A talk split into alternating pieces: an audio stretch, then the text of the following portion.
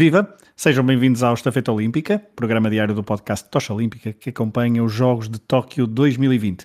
Sou Pedro Fragoso e estou com a Sara Samaxan, o Rui Silva e o Pedro Varela para o rescaldo deste segundo dia de competições. Nesta primeira parte do episódio, vamos olhar para o que de mais importante aconteceu no dia de hoje, 25 de julho. Tivemos irmãos a vencer na mesma modalidade, mas em categorias diferentes. Tivemos uma ginasta portuguesa perto de uma final de aparelho. Também na ginástica, uma mulher participou aos 46 anos nos seus oitavos Jogos Olímpicos. Simone Biles entrou um, em ação. O skateboarding fez a sua estreia nos Jogos e deu diploma a Portugal. Enfim, muita coisa para falar, mas para começar, Rui, olá, devemos uh, referir as primeiras finais de natação. Tivemos medalhas de ouro para Estados Unidos, Japão, Tunísia, da qual falarás daqui a instantes, e também para a Austrália, esta última com direito a recorde olímpico nesta feita de 4 por 100 metros livres. As australianas bateram confortavelmente as canadianas e as norte-americanas. Uh, Rui, foi um bom arranque de finais de natação nestes Jogos Olímpicos? Foi, foi sobretudo também uma forma dos Estados Unidos porem um bocadinho ordem na casa, porque depois de um primeiro dia, que nós acho que não falámos disso ontem, mas não me lembro se alguma vez terá havido um dia em que, em que não tiveram medalhas. E, e hoje, uh, logo nas primeiras da natação, também como se esperava, uh, na primeira final do dia, ouro e prata, na segunda, bronze, na terceira, bronze e prata, portanto, foi um bocadinho a normalidade reposta com, com a medalha da Tunísia, que para mim, um dos destaques, a Austrália que bateu lá está o recorde olímpico de forma, de forma recorde Mundial. recorde mundial mesmo, desculpa, uh, de forma bastante confortável até, e aquele cheirinho de Jogos Olímpicos, lá está, das três modalidades rainha, uh, começaram, começaram as finais da primeira e é sempre o, aquele, aquele momento em que nos faz sentir que, ok, isto agora já começou mesmo. As finais da, da natação Uh, pelo que percebi, vão ser todas muito cedo, uh, muito cedo na nossa, na nossa madrugada, horário Portugal continental, ao contrário de outras finais que já são uh, nas, nossas, nas nossas manhãs e que temos acompanhado, que, provavelmente com mais facilidade uns do que, do, uns do que outros. Mas, Rui, pegando neste gancho, até para, para não perdermos o fio à meada da natação, fala-nos então da figura do dia, porque houve um tunisino com os 18 anos, conseguiu entrar nos radares uh, mediáticos destes Jogos de Tóquio 2020. É, ele aparece praticamente do nada, é a grande surpresa da prova dos 400 metros livres, ele está nos seus primeiros Jogos Olímpicos, tinha sido o quarto classificado na quarta de cinco séries de apuramento, o seu tempo foi o pior uh, de todos os apurados, estava em, em sexto lugar nesta série de apuramento à entrada para os últimos 50 metros, conseguiu o apuramento por apenas 14 centésimos. E depois na final sai da pista 8 teve a segunda pior reação à partida de todos os finalistas, voltou a fazer uma prova de trás para a frente, eh, era segundo uh, à partida dos 50 metros finais e fez aquele esforço derradeiro, ultrapassou o australiano Jack McLaughlin, que teve praticamente uh, a segunda metade da prova sempre na frente, e termina com 16 centésimos de vantagem para vencer a primeira grande prova da carreira. Não é apenas a primeira medalha olímpica, não é apenas os mesmos misturando mundiais, é, é, é primeiro, o primeiro grande resultado. Ele até agora não tinha feito melhor do que um quarto lugar nos mundiais júniores na prova de 800 metros livres e só mesmo em África, no seu continente, tinha conseguido pódios nos campeonatos continentais, lá está, em 2018, na Argélia, somou uma prata e três bronzes, portanto nem aí tinha vencido uma corrida. O ouro, só mesmo agora em Tóquio, surge, lá está, como eu disse, praticamente do nada, venceu a segunda medalha de África e da Tunísia nestes Jogos e a primeira medalha de ouro. Este é o quinto título, título olímpico da Tunísia, tem dois no atletismo e três na natação. Provavelmente ninguém adivinharia que a natação seria a grande prova da Tunísia para títulos em Jogos Olímpicos. E antes de Afnaoui, Ahmed Afnaoui, que é de quem estamos a falar, houve o Sana Melli, que é um dos ídolos deste, deste adolescente que está agora a brilhar no Japão, e ele em Londres 2012 venceu os 1500 metros livres e a prova de 10 km em águas abertas. No final da prova, a explicou a razão para o sucesso, disse que se sentiu muito melhor na piscina de manhã do que na véspera à noite. É caso para dizer que para ele, pelo menos, de manhã só se está bem é na aguinha. Sara, uh, o Rui estava a falar agora de Afnaui, que, que, de facto não tinha grande experiência em, em competições. Uh, houve também, já no final do dia, já abandonando um bocadinho a natação, um francês que também colocou os radares, a, olharmos todos para eles por causa de uma história curiosa na esgrima, na final de espada masculina, uh, alguém que também não tinha nada, tinha pouco, tem pouco currículo a nível de finais em grandes competições e porque houve um controle antidoping positivo um colega seu de, de, da delegação francesa há cerca de um mês, ele entrou como su substituto e venceu de forma bastante inesperada e provocando uma das grandes surpresas no concurso da espada. Olá, Sara. Olá. Uh, é verdade, o Roman Canon uh, foi o, medalha de ouro na prova de espada masculina. Como tu disse, já, já explicaste tudo, ele apareceu ali uh, meio caído de paraquedas depois do colega Daniel Geron ter testado positivo a um diurético. E pronto, não, eu, eu acho que ele já tinha participado. Não, o Daniel Geron tinha sido campeão olímpico por equipas no Rio, portanto era um dos grandes eh, candidatos à medalha. O, o Roman, o colega novo, o Roman Canon, apareceu assim mais ou menos por acaso e deu um grande título e como tu disseste ele não tem grande currículo, um, tem a história curiosa de ter andado um bocadinho por todo lado, nasceu em França, viveu no Brasil, depois foi para os Estados Unidos, um, e agora, aos 24 anos, um, depois de em 2015 ter sido campeão júnior uh, da Europa, que acho que se estreia da melhor forma em Jogos Olímpicos com este ouro uh, para a França. Uh, o último resultado que ele, o grande, grande, a melhor prova que ele tinha tido em termos de mundiais ou de provas mundiais tinha sido nos Mundiais de Budapeste em 2019 e tinha feito um trigésimo lugar. Portanto, passar em dois anos do trigésimo lugar no Mundial para o Ouro Olímpico, porque o colega decidiu ficar um bocadinho mais magro, estou a brincar, não sabemos é isto, um, acho que é uma grande, uma grande passada.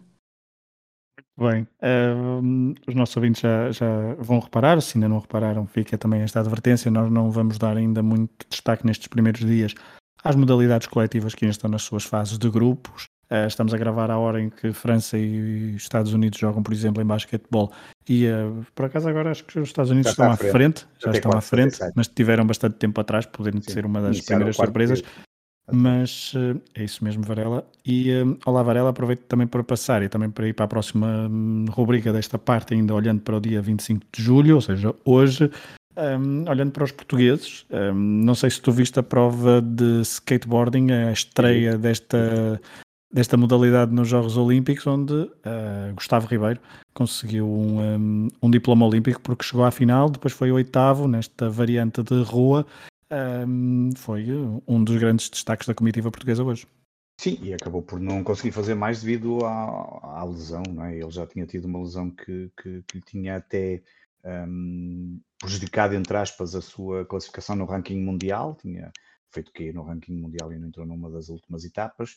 Um, na qualificação, há lá um momento que se percebe perfeitamente numa das manobras que ele, quando vai ao chão, um, sente a dor e ele, ele, ele olhou e percebeu-se. Há uma câmara que filma e percebe perfeitamente que ele está, um, que fica novamente com problemas no ombro e que aquilo provavelmente iria ser um, iria lhe causar uh, desconforto. E até que ponto é que, é que iria ser tão desconfortável para para não o qualificar para a final, isso não acabou por não conseguir, ele qualifica-se para a final, faz uma boa prova, deixa-te dizer que, deixa dizer que esta prova, eu gostei muito desta prova e, e por tudo aquilo, pela, pela, pelas imagens que nos, que nos trouxe, mas também por, eh, por, ser uma prova que fica praticamente, pelo menos eh, deste, deste, aquilo que tivemos acesso, tanto na qualificação como na final, um, ser discutida até mesmo à última manobra, um, que depois acabou por dar a vitória do, do japonês, mas o Gustavo qualifica-se para a final e na final aí um, tem duas, portanto, aquilo tem as, as que eles chamam as runs e depois cinco tricks, não é? dois runs e cinco habilidades,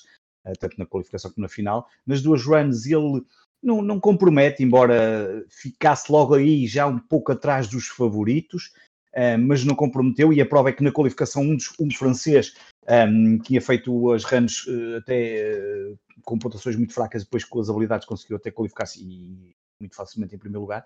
Um, depois na final já não foi assim, mas, mas depois nas habilidades ele praticamente só a última habilidade fez, mas só foi mesmo para dizer que estava ali, porque ele já estava claramente com dificuldade, ele não conseguia fazer nenhuma manobra, um, caía sempre, um, portanto aquilo foi um desconforto total para ele, um, valeu-lhe depois aquela ovação no final, acho que toda a gente que estava ali a assistir, ainda eram alguns, uh, perceberam claramente que ele fez esta prova uh, em esforço, um, mesmo assim consegue aqui um diploma olímpico e acho que abre aqui uma porta muito interessante para, para daqui a três anos em Paris e vamos e, e sendo ele um atleta de renome, dos, dos melhores colocados no, no, ranking mundial, ou na, também na lista de, de, melhores atletas mundiais de skateboarding na, na, na, disciplina de street, acho que deixa aqui uma porta muito aberta, muito interessante para, para Paris em 2024. Oito, ontem disseste que estavas uh, com alguma expectativa para ver esta prova, apesar de não ser propriamente a tua, a tua praia, chamemos assim, o que é que achaste? Praia no surf. Achei. Acho que foi, foi agradável ver, não é algo que, que me puxe muito. Acho que foi talvez um bocadinho. Uh, ou seja, não percebendo lá as coisas, não é? Uh, foi um bocadinho empolado as reais possibilidades, mesmo até durante uh, a campanha, mesmo na final, daquilo que o, que o Gustavo poderia fazer, até porque se percebeu, como o Varela disse, bastante cedo, que o ombro não, não ia dar para mais ele estava claramente desconfortável e, e, condicionado. Não que fosse desculpa que se estivesse bem ia ser primeiro, ou que ia ser quinto, ou que ia ser sexto, eh, simplesmente ia estar melhor do que, e acho que isso é, todos nós sentimos um bocado isso, quando estamos com alguma dor, protegemos-nos sempre mais e não estamos a 100%. Uh, eh, gostei de algumas manobras, mas não é, uh, lá está, o Varela é um grande fã, é o desporto familiar na residência Varela, mas aqui na, na Casa Silva não, nunca foi algo que. Nem sei se me consigo equilibrar muito tempo em cima de um skate. Gostei de ver, mas não senti enquanto estava a ver aquele, aquele espírito olímpico, a não ser, e nós tivemos um comentário no Twitter do, da conta Tocha Olímpica, alguém nos respondeu a dizer isso, que, o, que a maravilha dos Jogos Olímpicos também é esta, que é uh, estarmos a ver algo que não percebemos minimamente, provavelmente nunca vemos, nunca vimos na vida, mas estamos a acompanhar porque há alguma coisa que nos puxa, e neste caso acho que quem fez este comentário estava a falar por haver um atleta português, e eu percebi perfeitamente o que é que isso, o que é que isso significava e também me identifico um pouco, e, porque se não fosse um desporto olímpico, mesmo que fosse os mundiais de, de skateboard, duvido que estivesse às 4h20 da manhã até depois das 5 a ver, a ver estas manobras. Também se aplica ao dressage. Olha, Também se aplica ao dressage, sim. Andámos todos aqui a ver dressage depois de ter dito que era uma modalidade que nem devia de existir, não é? Bom, mas antes ainda, deixem-me só dizer que se Portugal, se o Porto um dia uh, organizar uns Jogos Olímpicos, a Casa da Música será palco para skateboarding. Tal é a Romaria que aquele sítio tem de jovens com o seu skate. Vamos, uh, Sara, vamos continuar ainda a falar de português, porque para além de Gustavo Ribeiro, que conseguiu então o diploma olímpico, o segundo diploma da comitiva portuguesa em Tóquio 2020, o grande destaque também neste dia 25 de julho da, na comitiva portuguesa foi Filipe Martins, que esteve muito bem nas paralelas, chegou a sonhar com a final, mas foi mesmo por muito pouco que a ginástica, a ginasta portuense não se qualificou, não qualificou para a final nesta sua segunda participação olímpica. Um, ela, Sara, não é à toa que Filipe Martins já tem até um elemento com o seu nome, o elemento Martins, precisamente nas paralelas, que ela usou hoje, que ela uh, usou hoje e, portanto, uh, esteve ali muito, muito, muito, muito perto de chegar à final. Sim, eh, mais uma vez já me fizeste trabalho de casa, não é?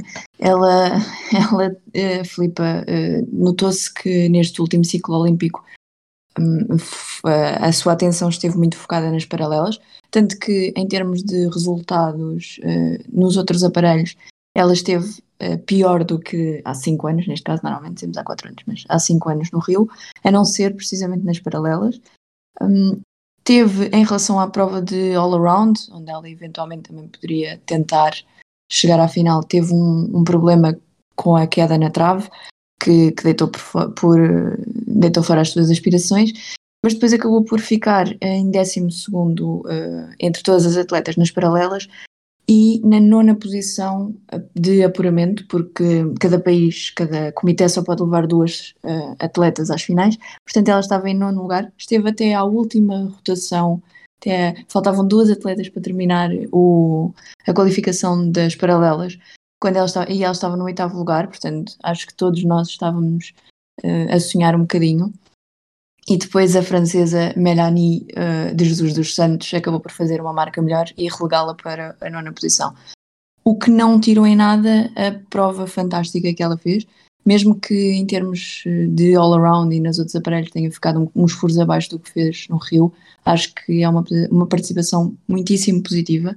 Ela, aliás, no final, uh, quando entrevistada pelos jornalistas portugueses, disse que depois da trave, depois da queda da trave, viu completamente fora de hipótese qualquer presença na, na, na, final, mas que ficou muito contente com, os outros, com a sua prestação nos outros elementos, nomeadamente com o facto de ter feito um programa, uma, um esquema limpo nas paralelas e ter incluído o Martins sem qualquer erro.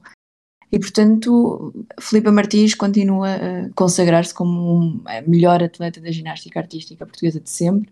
Uh, tem estes resultados que, ainda não tendo chegado à final, nos continuam a fazer sonhar. Uh, não sei se daqui a três anos ainda teremos Filipe Martins, porque nem toda a gente pode ser uh, Oksana Chusovitina, mas vamos ver porque, porque ela mostrou-nos muito e, e deu-nos aqui uma manhã cheia de tensão.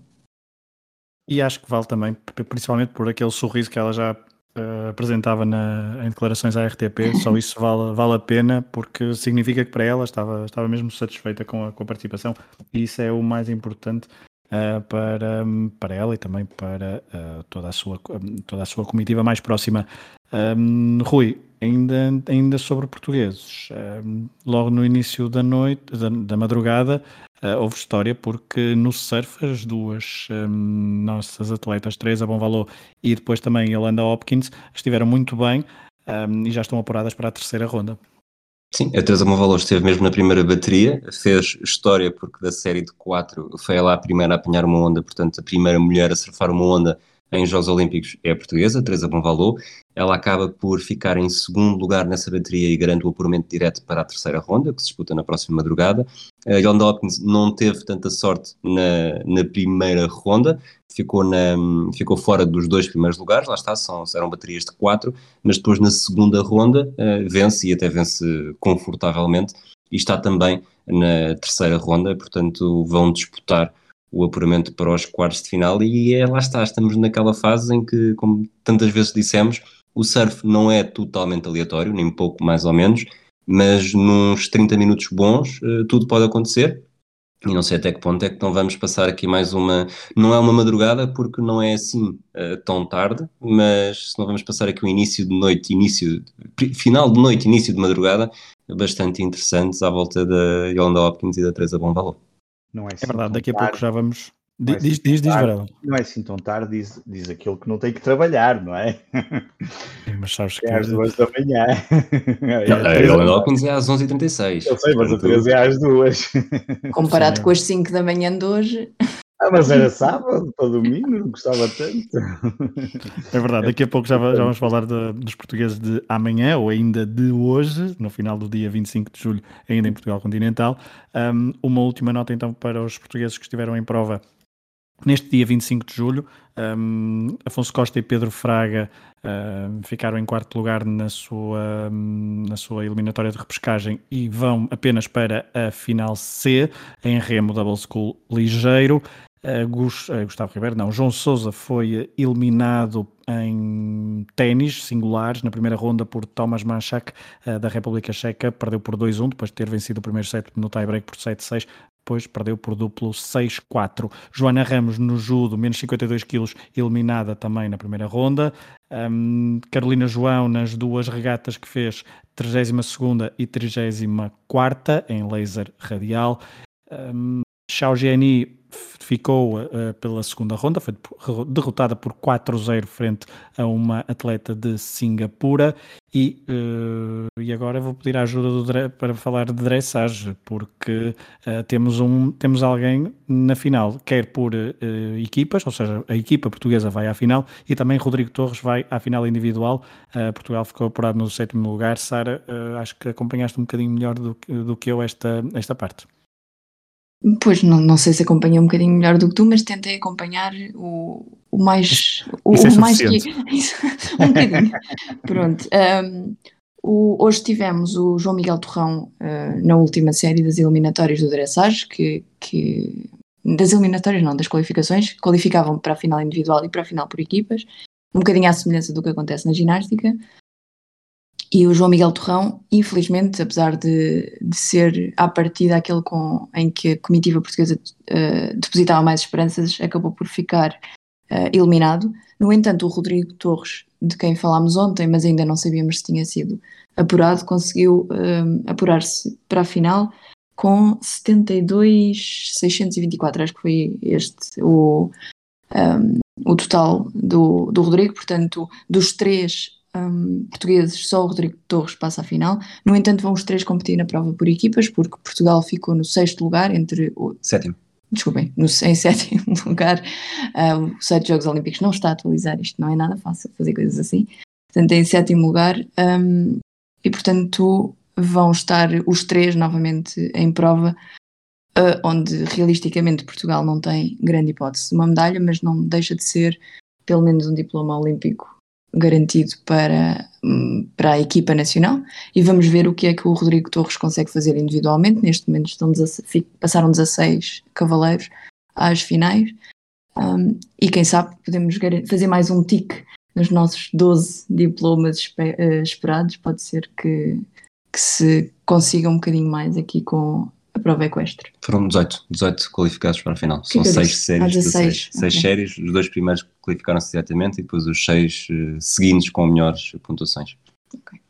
Bem, último destaque ainda da participação portuguesa neste dia 25 de julho, Francisco Santos na natação, 100 metros costas, foi eliminado na primeira ronda, mas bateu o recorde eh, nacional, eh, 54.35.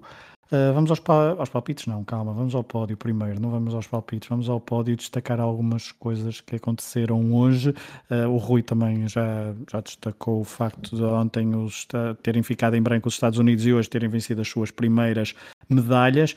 Uma delas, uma de ouro, foi na esgrima, no florete feminino. Pela primeira vez, uma atleta norte-americana conseguiu nesta variante uma medalha de ouro, eh, uma medalha, ponto, e logo de ouro, assim é que é, eh, foi eh, a atleta Lee Kiefer.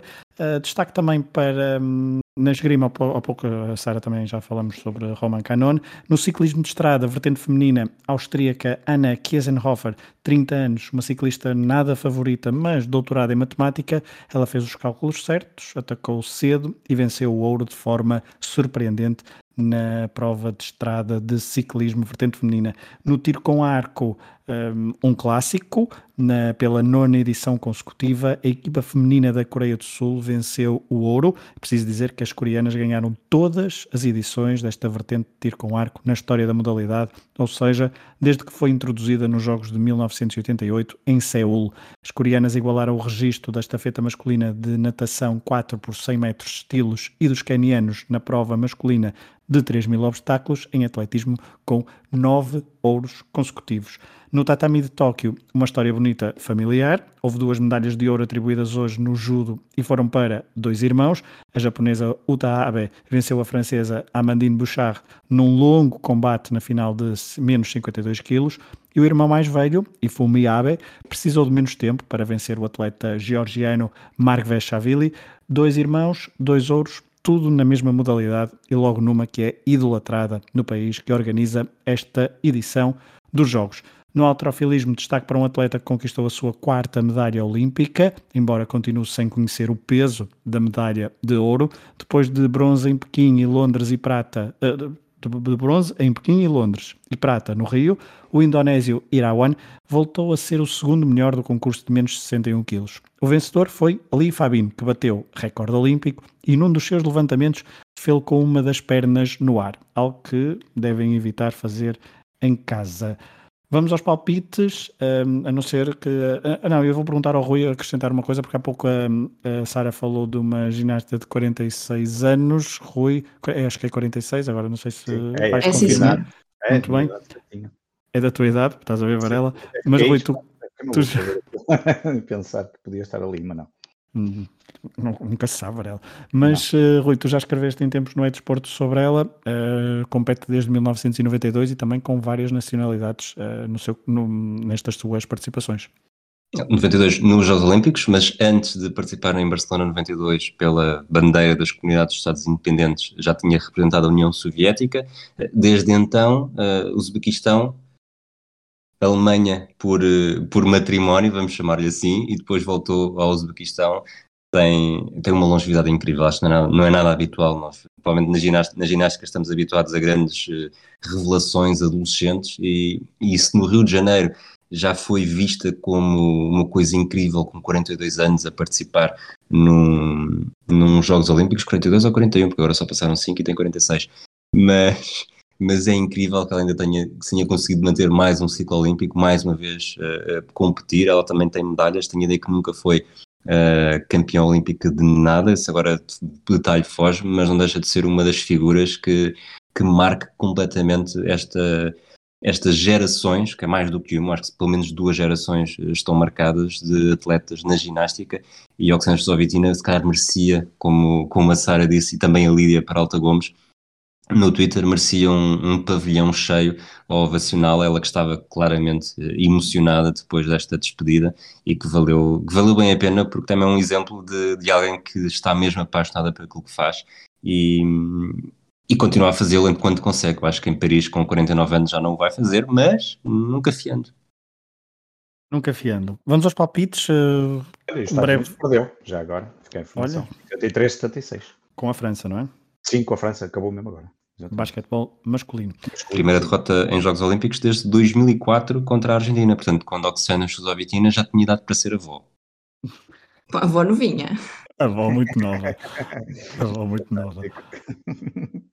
Nos palpites, eh, no concurso que também eh, nós fazemos aqui os quatro, mas também com a participação, obviamente, dos patronos do hemisfério desportivo em exclusivo, a prova de que hum, isto ainda há muita coisa para acontecer.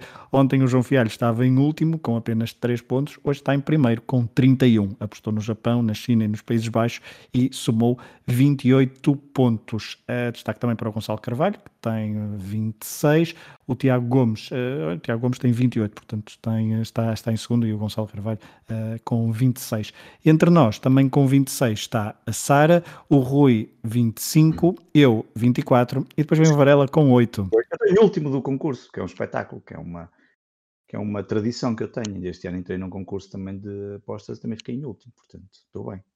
Estás a manter eh, tradições, mas também apostaste com Noruega, Coreia do Sul e Jordânia um, e portanto foi, um, foi uma participação mais uh, comedida, porque só somaste pontos com a Coreia do Sul. Eu quero só destacar que eu uh, ontem, uh, portanto, eu tinha feito a mesma aposta que o Rui na primeira vez. O Rui conseguiu 15 pontos no primeiro dia, eu consegui 19. Um, portanto, vantagem, vantagem para eu mim. Tenho que copiar a vossa, não é? Eu tenho que dizer a Itália, Coreia do Sul e Japão, não é? É isso que eu tenho que dizer. E o Fragoso vai dizer Bulgária, não... Geórgia e Austrália e também vai fazer, vai fazer mais do que 10. Não, não vou, não vou dizer desafio isso. Fragoso, desafio-te. Não, não vou dizer. E Varela, tu não podes dizer isso porque já disseste Coreia do Sul hoje, portanto não dá para repetir países. Ah, eu troco, eu troco esse, não há problema. Muito bem, vamos aos palpites já para amanhã. As, os, os resultados também vão estar é, com um link através do, do Patreon para, para consulta. Um, as minhas apostas. Exatamente, é isso, as minhas apostas, só para depois não ser acusado de estar a copiar certas pessoas e tal. Austrália, Eslováquia e Geórgia. Uh... Portanto, Ui? mudaste a Bulgária pela Eslováquia e depois foi, foi igual a mim, é isso? Vou fazer diferente, mas depois é, repito a Austrália é, e a Geórgia. É, exato. É vergonhoso. Isto não pode ser. Vocês, claro vocês não percebem nada disto. Portanto, os, eu... Isto é como o vinho. Num dia tu depois e depois começas a amadurecer. O Fragoso é que Fragoso amadurece os meus palpites, está bem. Então Exato. é assim, Fragoso, anota já aí que tu, para okay. dia 27 de julho, vais escolher dois destes três. Espanha, okay. que vai ser muito giro estar a torcer pela Espanha amanhã. Okay. Chequia e Brasil. E Brasil. Uh, Sara? Ora bem, eu tenho Austrália. Aliás, eu, eu copiei o Rui, mas de outra maneira. Os meus acabam também todos em IA. Austrália, Chequia e França. É assim. Hum, muito bem. Varela? Estás a aprender umas piadas, tu. é da convivência. Austrália, Varela? Japão e Brasil. Austrália, Japão e Brasil. Muito a bem. dar tudo, Varela, a dar tudo a dar tudo neste. Não, sabes o que é que é dar tudo? É que eu não tinha palpites nenhum enquanto vocês falaram, eu tive que escolher três países assim rápido. Hum. Eu, eu, eu esqueci sempre disto. Veremos, veremos se tens mais sorte do que o bem, já sabe o que fazer amanhã. Acho que um deles foi pelo seguro, os outros dois acho que é mesmo, enfim, seja o que Deus quiser. Amanhã, dia 26 de julho, continuam uh, várias, uh, várias finais de natação. Uh, temos, são quatro finais da natação, ali entre as duas e meia e as quatro, sensivelmente as quatro da manhã. Também haverá finais de skateboard, tiro, mountain bike, saltos para a água, canoagem, slalom, portanto, velocidade na canoagem, tiro com arco, judo, ginástica artística, alterofilismo, esgrima, ténis de mesa e taekwondo.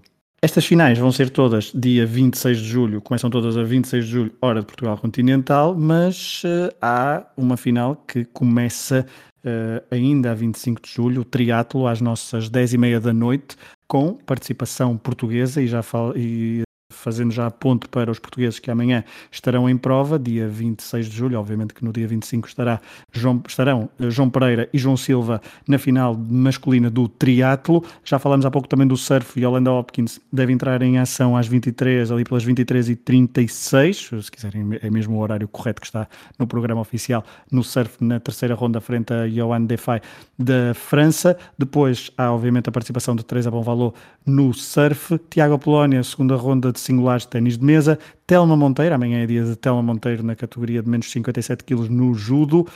No ténis de mesa também há a participação de Fuyu e Marcos Freitas, segunda e terceira ronda, respectivamente. Na vela, Carolina João continua as suas regatas na, na categoria laser radial. Handball, fase de grupos, às 11h30 da manhã, frente ao Bahrein, o jogo teoricamente mais acessível para a equipa de Paulo Jorge Pereira. Eh, e depois há duas participações na natação, Diana Durães e Tamila Olub, 1500 metros livres na série 3 às 12h26. Um, Rui, portanto, agora olhando para o dia de amanhã, uh, há que falar de uma figura a seguir e tu queres nos uh, indicar quem?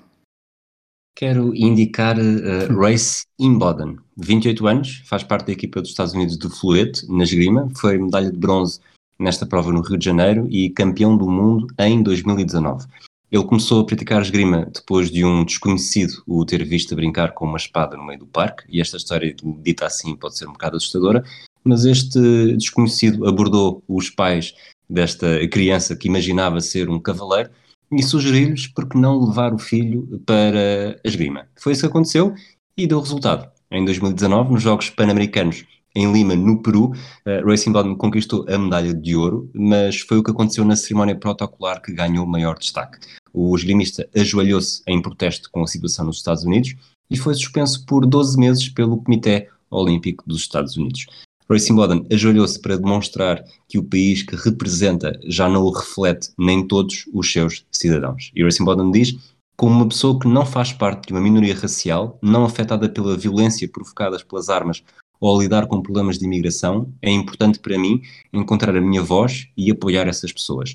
E eu, depois de ler esta história, podem ter a certeza que amanhã vou estar a apoiá-lo também, porque, sobretudo, em 2019 não era provavelmente o mais fácil dar a sua voz numa questão como estas, sobretudo uh, em, em, período pré-olímpico. Na altura ainda não se sabia que não ia haver Jogos Olímpicos em 2020, portanto, provavelmente estaria em risco de participar, mas tudo correu bem provavelmente está de consciência tranquila e vamos ver até que ponto é que amanhã não pode estar aqui a caminho de mais uma medalha olímpica.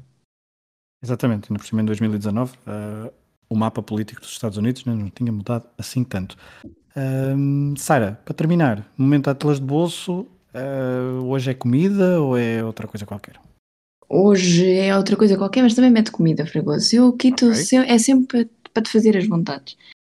Nós, nesta viagem que não fica só por Tóquio, hoje vamos até ao, sul do país, até Miyajima, é uma ilha sagrada, a 10 km de Hiroshima, que não foi afetada pela explosão da bomba atómica e é o destino ideal para um passeio de um dia, uma day trip, acessível depois de uma curta viagem de barco a partir da cidade uh, de Hiroshima. Está repleta de templos, incluindo um que é Património Mundial da Unesco, uh, de vários memoriais e está tudo belíssimamente integrado na paisagem que conjuga o mar a uma montanha, também considerada sagrada, e que é um desafio aos mais fit. São 2,5 km de caminhada a subir, ou, para os mais preguiçosos, podem ir de teleférico e fazer uma simples caminhada de 800 metros para ver uma das vistas mais incríveis do Japão, que não tem o Monte Fuji, pronto.